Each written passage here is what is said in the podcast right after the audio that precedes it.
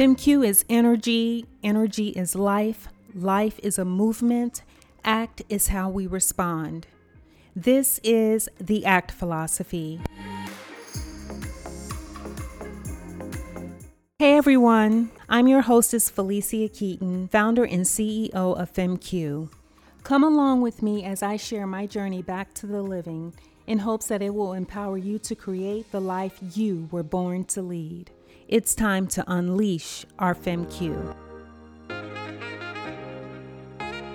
I am so excited to be here and truly grateful because, man, this has been a passion project of mine and I've been working on it for about a year now. And there's been a lot of blood, sweat, and tears going into this project because I really just wanted to make sure I put out something beneficial to our overall well being. And so I just wanted to make sure that I did my part in making the world a better place. And I'm not perfect by any means. And um, if you're looking for me to to impress you, well, that's not going to happen either. You know, I'm here simply to just be me and um, share my truth. And that's what the ACT philosophy is all about. It is my life's work, it is my life's journey towards wholeness living, and it's my responsibility to share it with you. So, in preparation for this first episode, and it's funny because life happens and you think you have it all figured out, and then everything goes to shit like 2020. So, I just had to let go so here I am, and there's no format for my show because, you know, I just don't do boxes. I don't.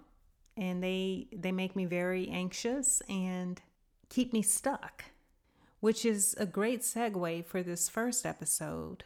For many years, I teetered between anxiety and depression, and not clinical. You know, I wasn't diagnosed, but I carried this weight around this lump and it just it was torture. And i was very much aware of it even as a child. I was always like searching trying to understand what life was about what the meaning of life was why i was here and i would stare at myself in the mirror trying to figure it out. And i knew inherently that there was something greater than myself which resided in me and I didn't know what I was doing, but it just felt right. And I would do it all the time. But when I was 10 years old, I was abused in the worst kind of way. And I remember going into the bathroom and staring at myself in the mirror as tears poured, taking my nails and squeezing my cheekbones because I just wanted to feel something other than that pain. I wanted to escape it. And I just remember that day, that feeling, that knowing was gone. Fast forward until adulthood. I'm still carrying around this baggage, man, and it sucked. I was tired of it. You know, I had experienced this pain for so long. And I even thought about, like, gosh, what would it be like if I wasn't here? And I wasn't suicidal. I never wanted to hurt myself. I just wanted that pain to go away. And I kept trying to figure out why. If God so loved the world, then why am I miserable? Why do I feel like this? Surely this is not what He intended. And then I started to really look at the root cause of my pain and suffering, which, by the way, a lot of it was self inflicted. And I didn't, you know, intentionally want to be miserable, but it had became a part of my being because the societal influences are all around us. It's insidious. It's in our family, our traditions, our school, politics, religion, which is a big one, So, with all of these influences, I had no idea who I was as an individual. I mean, no wonder I was in pain because I was trying to live up to something to fit into some system that was working against me. And it had nothing to do with living. I was asleep. Well, the good news is is I'm wide awake. And once you wake up, there's no turning back. So the wonderful thing about my experience is that I understand I understand it now. You know, when you have vision, everything becomes clear. And it's not to say that, you know, you're not confronted with adversity because yes, it still comes. But the difference is, is you understand the nature of all of it. And I realized uh, the lumps that I had carried in my stomach that tortured me off and on for years was fear. It was fear of being myself, living my truth. And once I figured that out, I was pissed off.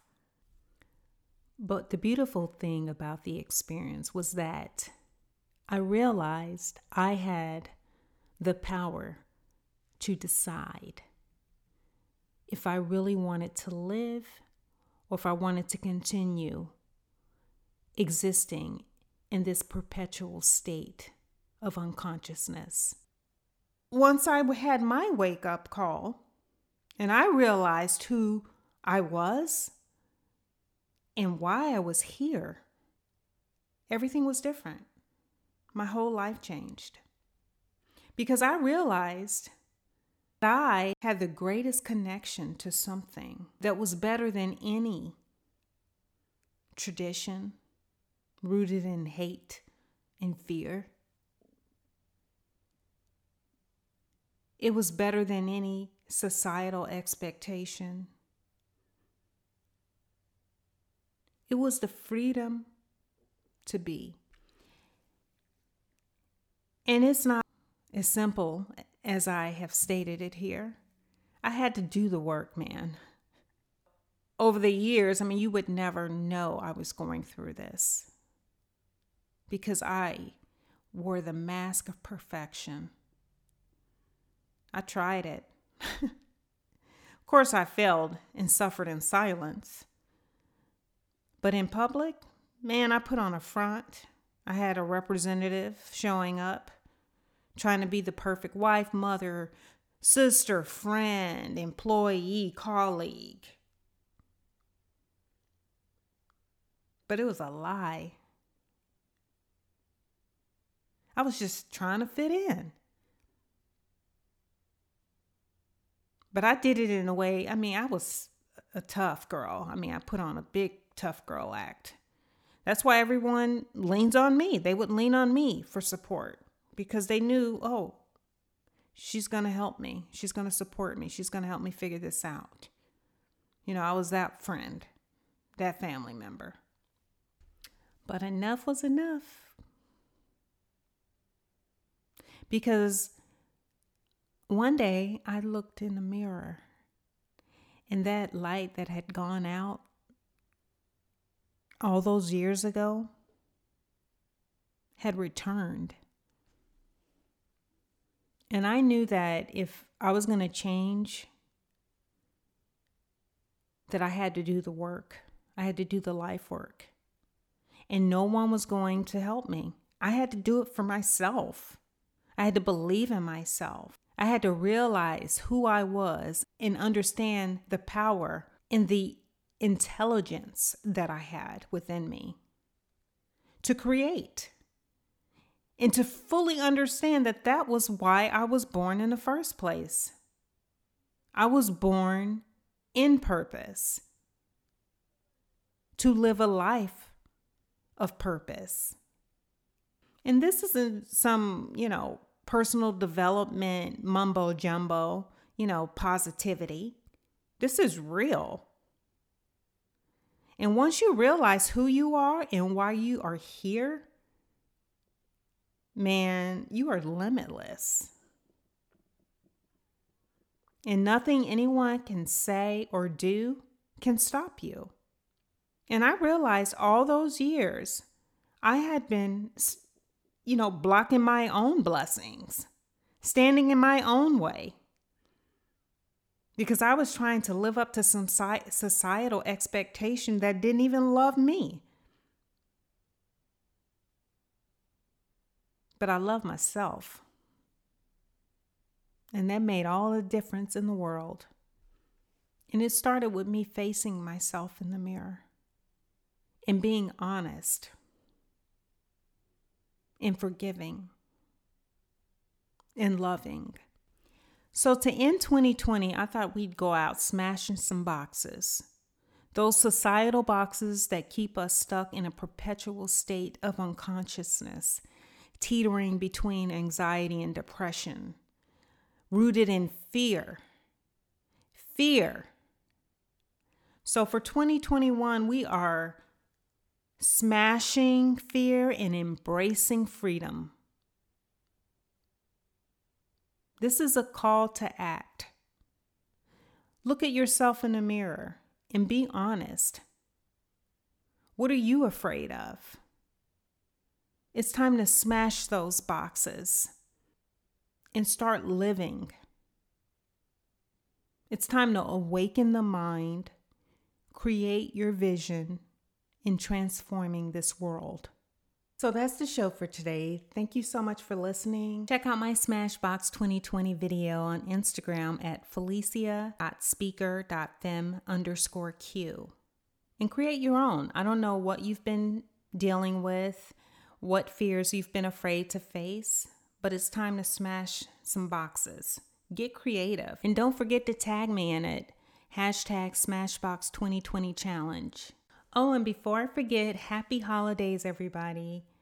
And I'll see you in 2021. Unleash your FemQ.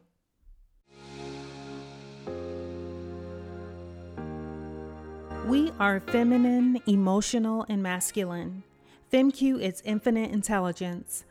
To hire me to speak or to register for wholeness coaching, visit our website at www.femq.world. Be sure to subscribe for the latest updates, offers, and more. And if social media is your thing, check out my Instagram page at felicia.speaker underscore femq. And remember, act is the difference between living and existing. It's time to unleash your femq.